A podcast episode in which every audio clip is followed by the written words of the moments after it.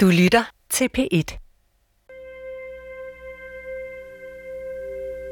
Jeg var egentlig ved at lave en serie om kvindelige forbilleder, da jeg faldt over en samtale mellem filminstruktør Lotte Svendsen og Dito Anna Emma Havdal.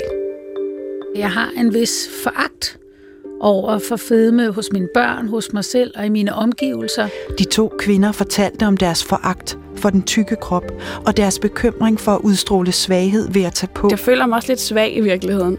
Den skizofrene tilværelse som succesfulde filminstruktører, der mest af alt er optaget af, om de er tynde nok. Hvad gør du nu? Nu har du taget, siger du, 7 kilo på, mens du har lavet Doggy Style 2.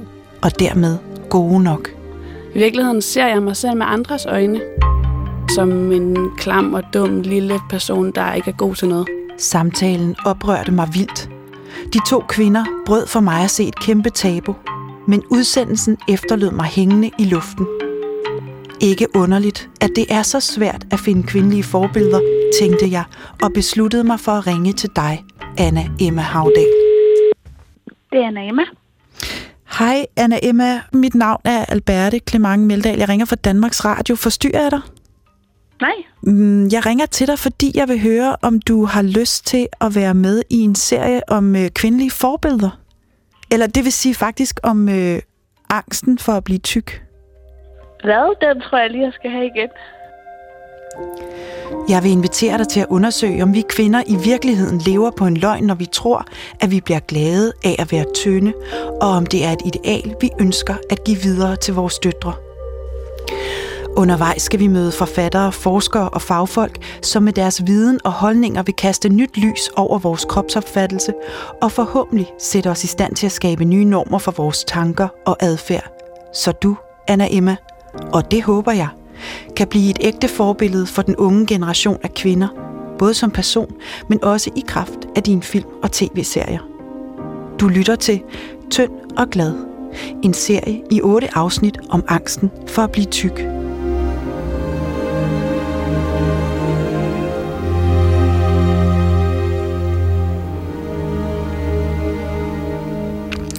Velkommen, Anna Emma. Tak. Det er tredje gang, vi ses på denne her måde, og i dag har jeg lovet, at vi skal tale om, hvordan vi arver tankemønstre omkring vores kroppe fra vores mødre. Men først skal jeg lige høre dig, hvilke tanker du har gjort dig, siden vi så sidst. Altså, der lyttede vi jo til en ung kvindelig forfatter, som definerede længslen efter tyndheden som længslen efter succes. Og så tilføjede du, at den succes, vi stræber efter, er defineret ved et meget snævert ideal, nemlig kapitalismens materielle eller yderstyrede værdier. Men har du siden sidst tænkt over, hvordan succes ellers kunne defineres? Øh, måske på en mere opbyggelig eller frugtbar måde? Ja, jeg har tænkt meget over, øhm, hvad succes i virkeligheden er. Fordi succes er fandme også at være en dygtig pædagog, der lærer børn at behandle hinanden ordentligt. Eller dansklæreren, der inspirerede den store forfatter til at skrive grundigt og vedkommende. Eller sygeplejersken, der samler trådene og gør det muligt for jordmoren at gøre sit arbejde. Og vi tror, at succes handler om at være en offentlig person på den røde løber. Det er sådan et syndrom. Det handler om at se godt ud og have penge og have en profession, som er stærkt anerkendt i verden. Og det er jo ret uhyggeligt. Det, det er noget, jeg føler, jeg er opdraget med nærmest. Jeg har lige diskuteret med min mor, fordi hun er så stolt af mig. Og øhm, ringede og skældte mig ud, fordi jeg ikke havde fortalt hende, at jeg var med i K2 øh, i panelet, som er et kulturprogram på DR2, hvor der sidder et panel og diskuterer nogle forskellige kulturbegivenheder. Øhm, og så havde min mormor ringet og sagt, at hun havde set mig i en pæn kjole i et eller andet billedblad, og, og så blev hun bare så rasende over, at hun ikke vidste alt det her. Og så var jeg sådan, men mor, det er jo bare et arbejde, jeg kan jo ikke ringe og sige, jeg synes jo ikke, det er stort. Jeg synes ikke, det er en stor bedrift at være med i de her ting. Eller jeg ville jo heller aldrig ringe og fortælle dig, hvis jeg havde haft en rigtig god samtale med et barn over i børnehaven, eller var stolt af min måde at håndtere en konflikt mellem to børn. Og så havde du ikke ringet og skældt mig ud, for jeg ikke havde fortalt det. Så der er jo også en måde at, at tale om succes på i vores samfund, som er forurenende for vores børn. Altså. Hmm. Det har jeg tænkt meget over siden sidst. Mm. Og det er jo en god bro til det, vi skal tale videre om i dag, nemlig de værdier, vi arver for vores mødre. Jeg har været ude og interviewe forfatteren Marete Bryshelle, og det har jeg, fordi Marete for længst har opnået ydre succes, som vi taler om. Hun er faktisk en af vores bedst sælgende forfattere, og hun har vundet et hav af fine litterære priser, blandt andet for den bog, som jeg sidder med her, som hedder Folkets Skønhed. Men på trods af det, så har hun kæmpet med at acceptere sin krop, som den er, og det har hun også skrevet om i sine bøger. Og ligesom jeg første gang, vi to talte sammen, bad dig om at beskrive din krop, så gjorde jeg det samme med Mariette Bruxelles, og her er, hvad hun svarede. Altså, jeg er i rigtig god form. Jeg dyrker yoga, jeg går til spinning, jeg går lange ture med hunden. Men jeg tror, jeg sådan, hvis man ser mig udefra, så vil man nok tænke, at jeg er rund. Jeg er ikke fed. Øh, min engelske kusine siger, at jeg er choppy. Og det, jeg kan godt lide det ord, og jeg synes, det er bedre end buttet. Buttet for mig er sådan koneagtigt på en eller anden måde. Choppy, det kunne jeg godt lide. Ej, det, det er faktisk, det er jo sjovt, du ved du også godt. Det, vidste du godt, da du stillede spørgsmål. Det er meget grænseoverskridende at skulle beskrive sig selv, fordi at man har jo ligesom en ydre krop og en indre krop. Og det er ikke altid, det hænger helt sammen. Øh, jeg tror altid, at jeg ser slankere ud, end jeg gør, fordi jeg er i så god form. Og hvorfra ved du det? Altså, fordi det, hvorfra, hvornår bliver du opmærksom på, at du ser dig selv anderledes indeni, end du egentlig ser ud? Jamen, jeg, ser, jeg bliver jo fotograferet rigtig meget, ikke? Og, og altså de der øh, øh, pressefotos og sådan noget, øh, der, der kan man jo altid tage det i en god vinkel, ikke? Men når man sidder på en scene, så er det altid fra siden. Og så kan man ligesom se, at jeg har en tyk mave, og så tænker jeg, gud, ja, det er også meget.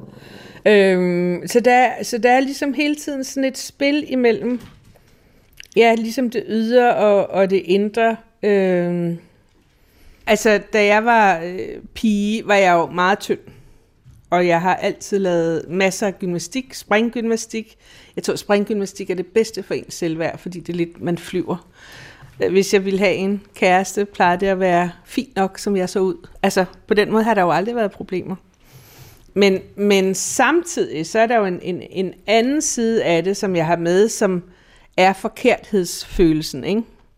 Øh, og hvad, hvad består den af? Jamen, det, det er ligesom, at min mor synes, jeg så forkert ud. Ikke? Altså, fordi jeg lignede min far, jeg lignede ikke hende. Altså, var, var det forkert. Og det var hun meget eksplicit omkring. Og det er klart, at det er sådan noget, der sætter sig. Og at fedme er forkasteligt. Altså, at fede mennesker er forkastelige. Det, det har jeg ligesom hørt meget. Og det er jo klart, at det bliver et problem, hvis man selv så er en, som ikke er tynd, som er rundt i det. Øh, fordi, at, jamen, er jeg så forkert? Kom. Det spørgsmål kommer hele tiden. Jeg kan huske, at jeg på et tidspunkt læste i din brevroman, mm. som hedder Kære mig, øh, som handler om de otte år, du boede i Italien, hvor du skriver til din danske veninde. Ja. Og så skriver du, jeg har købt sådan et par elastiske trusser. En spade er en spade, og det er et slags korset. Hvilket får mig til at føle mig næsten som en normal kvinde, når jeg går på gaden. Hvilket er behageligt og derfor gør, at jeg spiser mindre. Det er utroligt og billigere og sikrere end en operation. Mange kærlige hilsner, Merete. Ja. Kan du huske det? Ja, jeg kan godt huske det. Ja. Men, men her har du så lige fået børn, og det er jo en livsfase, hvor mange kvinder ja. tager på. Ja. Øh, og der, der oplevede du også, at din krop forandrede sig. Sådan forstår jeg i hvert fald det citat der, ikke? Ja. Ja, men, og det, og det er jo det, jeg prøver at tænke på nu. Jeg, jeg fik mine børn, ikke? Altså, det kunne min krop.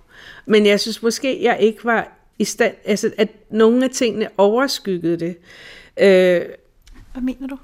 Jamen det der med netop, at, man følte, at jeg kunne føle, at jeg var for tyk eller sådan noget, i stedet for bare at sige, øh, åh, hvor var det dejligt, at min krop kunne få de her børn, ikke? Og jeg kan huske, jeg, jeg har også nogle strækmærker på maven, at jeg stod i Italien med en kvinde i en svømmehal, som sådan stod og tog sin delle med strækværkerne og sagde, se, det her, det er jo min øh, medalje. Ikke? Jeg tænkte, bare jeg kunne gøre det. Altså, men, men det kunne jeg ikke rigtigt, og det kan jeg måske stadigvæk ikke helt bare sådan sige, jamen, denne her delle med strækmærker på, det er min medalje. Den viser, at jeg har fået de her fantastiske børn, øh, og hvor er jeg glad for den. Men her, sidst for år, øh, så har jeg gået i et forløb på sådan en diætcoach. Uh. Og fordi at jeg på en eller anden måde var træt af, at øh, det her hele tiden var et problem. Altså i mine tanker. Øh, og det har været rigtig, rigtig interessant, fordi jeg opdagede nogle mønstre, øh, jeg havde, øh, som ligesom var meget dybt forankret. Nogle gange så ville jeg spise sådan det, vi kalder craving. Altså, hvor man siger, at man spiser måske på følelserne. Og det irriterede mig. Altså, det generede mig, som om der var noget, der kontrollerede mig, jeg ikke havde kontrol over. Og hvad var det? Det ville jeg gerne finde ud af. Altså nu er der jo mange måder at crave noget på. Kan du ikke for at sætte ligesom en, et billede på, altså hvad kunne det være? Altså er det en helt roulade, chokoladeroulade, eller er det tre stykker, eller bare et stykke? Eller? Ja, det er meget sjovt. Det er måske en plade Rittersport. Okay. Fordi det er den følelse, man spiser det med. Og der tror jeg egentlig, det kan være både meget eller lidt. Øhm, fordi vi siger altid, når man, man spiser på følelserne. Men at finde ud af, hvad de følelser er, og komme i kontakt med dem, det er så altså noget mere vanskeligt. Og der tror jeg netop, at noget af det, jeg øh, igennem den, de gange, jeg gik hos hende, øh, kom frem til igen noget, der er meget komplekst. Ikke? Altså hvis ens mor er ligesom dronningen i Snevide, ikke? lille spejl på væggen der, hvem er smukkest, og det er hele tiden hende, så kan man jo godt lave sig en indre strategi, hvor man sørger for, at det aldrig bliver en selv, der øh, bliver udpeget af spejlet. Ikke? Så kan man jo godt ligesom have en strategi, hvor man sådan, jamen nu spiser jeg, fordi jeg skal ikke shine mere end dronningen, fordi det er farligt. Fordi det bliver man straffet for. Og da jeg fik øje på den mekanisme, så skete der noget. Anna Emma, for Marete har hendes måde at spise på handlet om ikke at komme til at overskygge sin mor i skønhed, ligesom Snevide. Hvad har din mors måde at opfatte sig selv og dig på betydet for din kropsopfattelse? Men ja, der har jeg jo lyst til at svare, at det betyder ingenting. Mm. Men jeg ved jo af erfaring, at som hun også siger, Marene, det lærer sig jo ligesom imellem spiralerne i vores ryggrad og fortæller os, hvordan man skal være for at være accepteret i den her familie, men også i verden. Og øhm, jeg kan kende det rigtig meget fra min egen familie, hvor det også er sådan, der er altid blevet kommenteret på, hvordan andre ser ud. Min mormor gør det rigtig meget. Min moster gør det rigtig meget også. Øhm, jeg kan også huske en episode, hvor jeg i gymnasiet taber mig rigtig meget, fordi jeg begynder at tage min mælkeallergi seriøst. Jeg har en rigtig allergikrop, der reagerer på alt, hvad jeg indtager. Og så tabte jeg mig helt naturligt rigtig meget. Og så siger en fra min familie til mig, Gud, hvor er det flot. Jamen, du har jo halveret dig. Det var jo ment som et kompliment, et grundlæggende meget smukt kompliment, der skulle motivere mig og gøre mig glad. Men det jeg forstod, det var, fuck, hvor var du tyk før? Shit, hvor har du været fed? Det var det, jeg hørte. Det var det eneste, jeg kunne høre. Jeg kan også huske, at min mor sagde til mig en gang, i, jeg, har, jeg, har, jeg er nok gået i udskolingen, øhm, og så var der en pige, der havde netop tabt sig rigtig meget. Hun var overvægtig fra en af de andre klasser, og det sagde min mor var rigtig flot.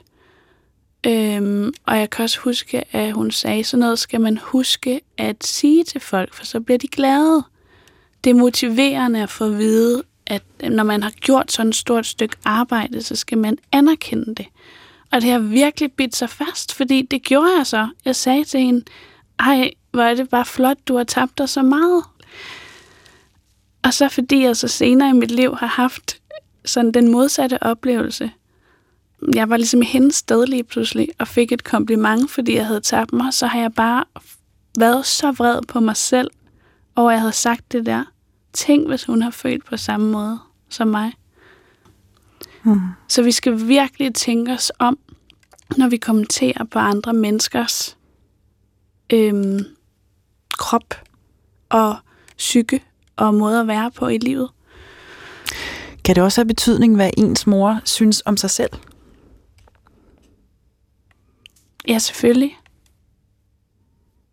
Hvordan det? Øhm, jamen, det tror jeg, vi er nedarver. Altså, øhm, jeg arbejder lige nu med en spillefilm, hvor jeg netop har kigget rigtig meget på det mønster. Hvor vi har en mor, som, øhm, som gerne vil sin datter det bedste. Hun vil gerne have, at hun skal blive elsket og beundret og finde kærligheden og få en tryg og skøn familie, som hun selv har fået. Og det ønsker hun for hende, men inde i den her mors hoved, så kan man kun få kærligheden, hvis man ser godt ud.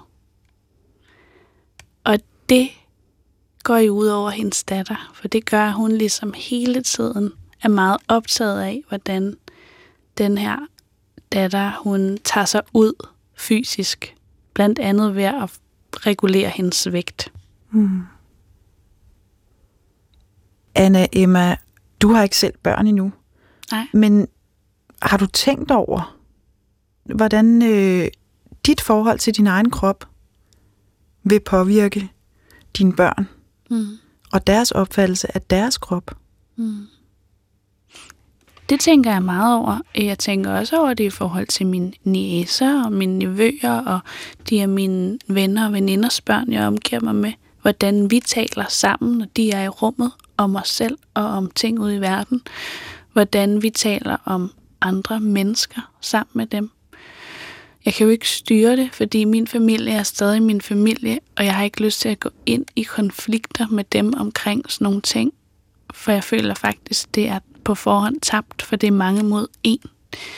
Øhm, så det jeg er kommet frem til er, at jeg kan i hvert fald forsøge at ændre det for mig selv. Jeg kan ikke styre, hvad andre gør. Jeg kan ikke styre, hvordan andre mennesker går ud i verden og er på. Men jeg kan i hvert fald gøre mit bedste som menneske og selv tænke over, hvordan jeg taler om andre og med andre og om mig selv med andre. Og det, at vi er opmærksomme på det som mennesker, så er der jo sat en reaktion i gang, som kommer til at påvirke de næste generationer. Jeg er sikker på, at det kommer til at tage noget tid, men det er jo i gang nu. Ellers ville vi jo slet ikke sidde her og have den her samtale. Hmm. Jeg har også spekuleret på noget siden sidst. Apropos at være succesfuld og anerkendt. Jeg har nemlig tænkt på, at selv Karen Bliksen, som øh, til dato er den største kvindelige forfatter, vi har haft i Danmark, det er der i hvert fald bred enighed om, hun vil også være tynd. Altså, øh, det kan godt være lidt svært at finde rundt i de der historier om syfilis og anoreksi og sådan noget. Der er delte meninger om, øh, hvad hun egentlig fejlede. Øh, men ikke desto mindre, så levede hun kun af østers og champagne. Jeg kan faktisk ret godt lide begge dele, men jeg er helt sikker på, at jeg ikke ville blive mæt nok, hvis jeg ikke spiste andet. Øh, og hun var om nogen anerkendt. Og hun tilhørte den absolute kulturelle elite i Danmark. Er det ikke paradoxalt, at hun så gerne ville være tynd? Jo, men det er jo det, vi bliver ved med at opdage, mm. hvor paradoxalt det i virkeligheden er. Mm. Men der er en ting, jeg har lagt mærke til, og det er øh, ligesom sådan en faktisk sådan en klassisk Hollywood-dramaturgi, hvor helt inden i historien bliver slankere og slankere, som jo mere succes øh, hun får hen imod kulminationen øh, i filmen. øh, så er det faktisk også sådan samtidig i virkeligheden. Altså, Helle thorning Schmidt blev ligesom slankere igennem den tid, hun var statsminister. Kronprinsesse Mary er også blevet slankere øh, med årene. Og sådan er der også mange tv-værtinder, der starter deres karriere med at være lidt buttet, og så bliver de mere og mere slanke, jo mere succes. Ja. Skuespillere er også et godt eksempel, ikke? Ja, det er nemmere at tro på nogle menneskers succes, hvis de også ser godt ud i den forstand, der er den gængse forståelse af at se godt ud og være smuk. Så tror vi mere på det, og vi tror mere på os selv. Mm. Så lever op til normen. Ja. Mm. Apropos øh, Karen Bliksen, ikke? så spurgte jeg Mariette Bryselle, om det er lige så almindeligt at gå op i øh, sit udseende og at være tynd i intellektuelle og litterære kredse. Altså i det, som vi vil definere som den kulturelle elite, som hun oplever, at det er andre steder i samfundet. Og grunden til at spørge om det, er jo fordi, at den kulturelle elite er jo på mange måder de mennesker, der skaber normerne i vores samfund, altså skaber øh, normerne for, hvad vi synes er godt og skidt, og smukt og grimt. Blandt andet fordi, at den kulturelle elite producerer film, bøger, øh, musik, altså noget, som vi andre kigger på. Og det er jo også den elite, som du selv tilhører. Og det er derfor et meget relevant spørgsmål, synes jeg. Og her er, hvad hun svarede. Jeg tror, at nogle gange det fylder mere. Jeg tror, det fylder meget mere. Fordi jeg synes da, hvis jeg er sammen med folk, der laver noget helt andet, øh, så, er de, så er der tit flere, der ligner mig. Det er det. Så er der tit flere, der er lidt rundt i det, og så, så slapper man jo af. Øh, så jeg tror faktisk, at i de der sådan akademiske eller kunstneriske kredse, der, at, at der er et eller andet med, at man skal se, se være slank, eller se godt ud på en bestemt måde. Nej, måske mere bare være slank, end, end hvordan man egentlig øh, ser ud. Men, men altså, når du siger, at du faktisk tror, det fylder mere, hvordan, hvordan kan du mærke det så? Altså, hvordan kommer det til udtryk? Er det simpelthen fordi, at der bliver talt om det? Altså, taler intellektuelle kvinder, når de møder hinanden? Altså, dem du kender, taler de så med hinanden om, ej, jeg synes også, jeg har taget to kilo på siden sidst. Altså, er det samtaleemner? Ja, det er det helt klart. Det er det helt klart. Eller direkte kommentarer. Det synes jeg. Jeg tror, jeg tror, at rigtig mange kvinder, hvis man træder ind i et rum, bestående af andre kvinder, at så er det ligesom, man lynhurtigt ind i hovedet laver sådan et, nærmest et hierarki. Hvem er tykke, hvem er tynd, og hvor er jeg her? Det kan godt være, det kun er mig, der gør det, men det tror jeg altså ikke. Det tror jeg virkelig andre gør. Altså at, at sådan en, en, man sætter sig selv ind i sådan, som om det er sådan en vippe, ikke? og hvor er man henne på vippen, og man vil gerne være i midten. Ha. Jamen noget af det, jeg synes for mig, da du spurgte, om jeg ville være med, som sådan lidt ligger mig på sinde, det er jo i talsættelsen af ens vægt, som jeg synes er enormt stor i vores samfund, og jeg synes, den er enormt stor. Altså, mener du stor? Altså, den er omfangs... Der er mange, ja. der gør det. Ja. Der er mange, der gør det, og der er især kvinder. Og hvis vi nu lød værd med at sige... Altså, jeg kan møde andre kvinder, så har jeg måske udgivet to bøger, eller fået en pris, eller lavet oversat noget, eller et eller andet, som man kan sige, øh, jeg kunne være stolt af.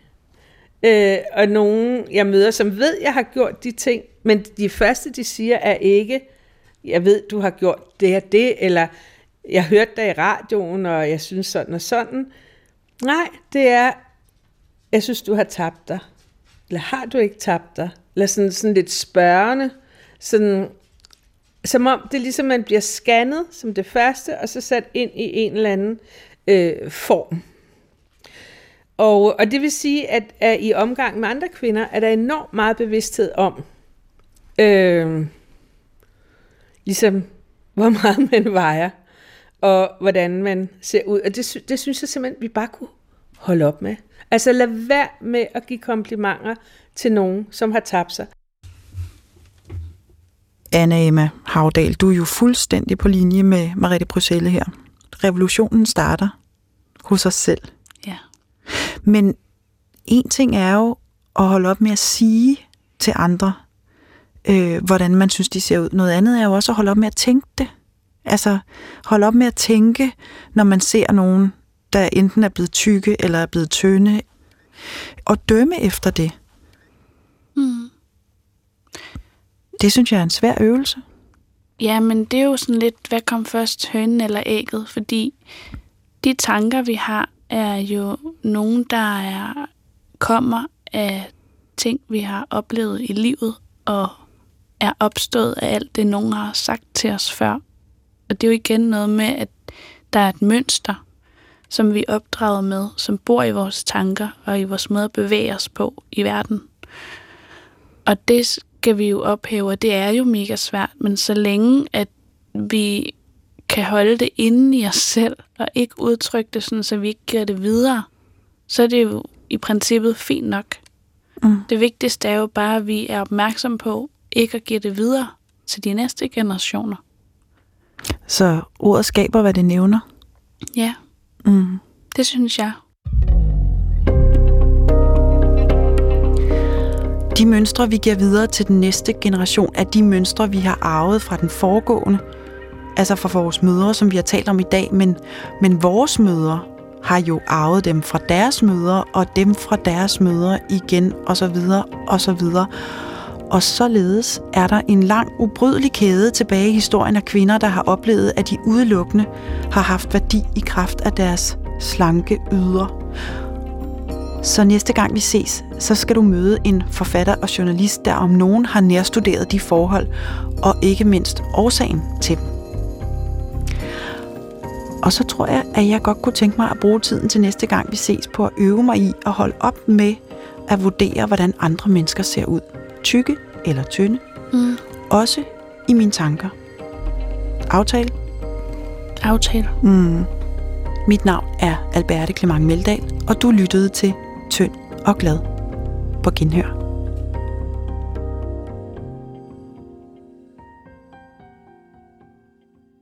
Du kan høre flere P1-podcasts i DR's radio-app. Det giver mening.